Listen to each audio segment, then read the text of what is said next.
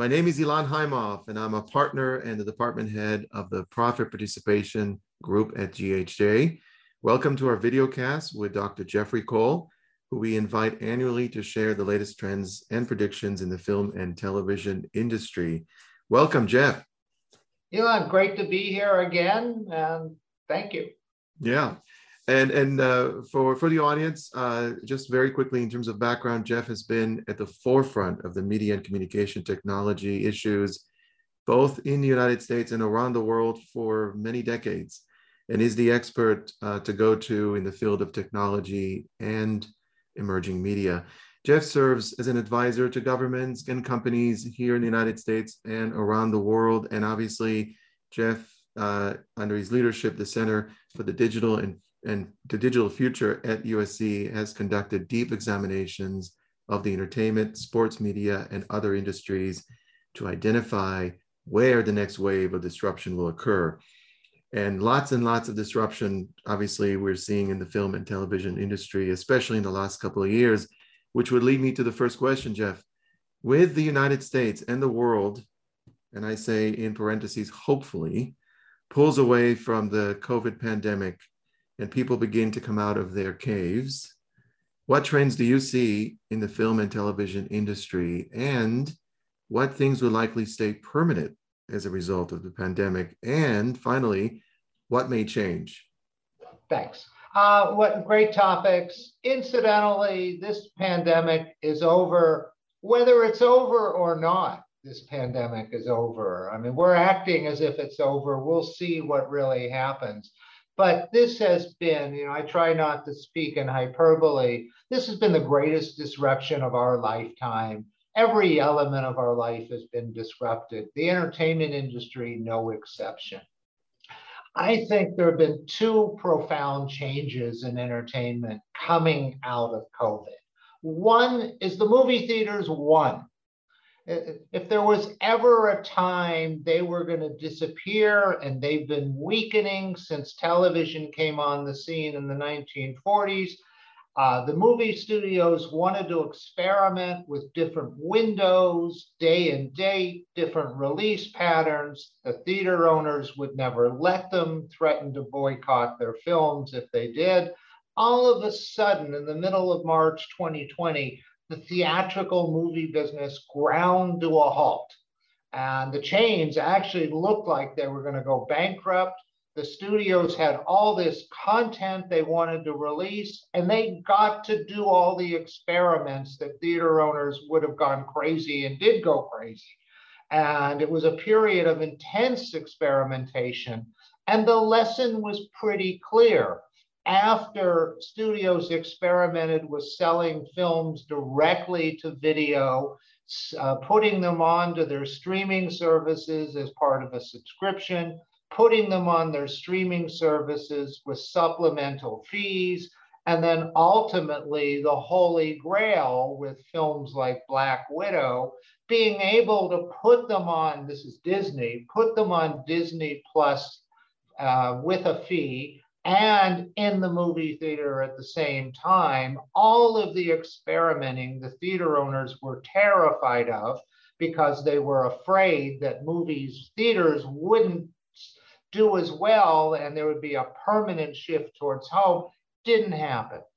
When you look at the release patterns, people wanted to go to the movies when they felt safe uh, it look if you look at Black Widow, it did well its first week in the theaters, then dropped to numbers never seen for a Marvel film. And then later, after Shang-Chi, with same problem, Disney announced no more day and date. It's only going to be theaters. And now you look since then at Spider-Man, which had not good pandemic numbers, but had great anytime numbers and now and the Batman the same thing. And now we've seen in the last week or two uh, with Doctor Strange, the movie theaters won. They should have allowed all this experimentation years ago. They would have been stronger, but they were afraid. They didn't control the experiments. They didn't know what would happen. They had a much stronger hand than they thought. The other development coming out of COVID is streamers got strengthened throughout COVID. Uh, we had Hulu and Netflix long before COVID came, Disney Plus and Apple TV Plus just before COVID although they weren't ready for a pandemic with people watching eight to 10 hours of television a day. The only streamer that was ready that had a deep enough catalog was Netflix. Streaming use was up 70% during COVID. They were big winners as well. But now we're looking at uh, Netflix has lost 70% of its value. Um, Disney is down uh, not a surprise that Netflix has has had such trouble. They they own the streaming world for years. There was Hulu, but up until 19, 2016, Netflix could buy any content from any of the studios. Then in 2016, Disney realized they were making a lot of money off of Netflix, but they were creating a competitive monster stopped selling to Netflix. The other studios followed. It was clear they were going to introduce their own streaming services. And that's what happened with Disney and Apple before the pandemic. And HBO was rejiggered into HBO Max and Peacock and Paramount Plus during the pandemic. There was no way that Netflix could sustain that level of dominance they were facing serious competition, particularly from HBO Max when they got their act together after a flood unveiling. They have to share content. They don't get access to the best producers. They're not going to be able to grow the way they did. I think this is an overreaction on Wall Street's part, but nonetheless, streamers came out very successfully you know, I think there were five shows that defined the pandemic on streaming. Three of them were on Netflix, the five, and I'll stop here. The five that I think defined COVID were first in the early days, we're embarrassed at this now, but it was a national phenomenon, was Tiger King. We were all watching Tiger King. We were all engrossed. It was so successful. They did a sequel a year later, but a year later, we were embarrassed and we didn't watch it, but it meant the moment. The other four that I think defined COVID were Queen's Gambit, which in my view was a high quality show, Squid Game, all three of those on Netflix, White Lotus on HBO Max, and then maybe defining COVID the way we wanted to remember it better than any show, Ted Lasso on Apple TV Plus. So streaming came out a winner, and H and uh, and uh, movie theaters, I think both came out winners. So Jeff, you've spoken about streaming over the last several weeks. Netflix lost so much of its value, and is anticipating additional loss of subscribers. Is looking to possibly get into the AVOD or the advertising supported area, which they have avoided I'm wondering what is that a sign of? Is it is Netflix falling apart? Is Netflix having to adjust and now finally making the decision to adjust? And and how are they, and I say they, meaning Netflix's management, going to be able to overcome all of these challenges uh, as they look to the future of streaming? You know, as they now, as you said, there they have formidable and strong competitors coming in it's a new day for Netflix. I mean, they not only dominated the market, they got a little fat and lazy. And ego became an important part of it. For example, they really desperately wanted to win the first Oscar for Best Picture. They invested heavily a couple of years ago in Roma, this year in Power of the Dog. It was an ego thing.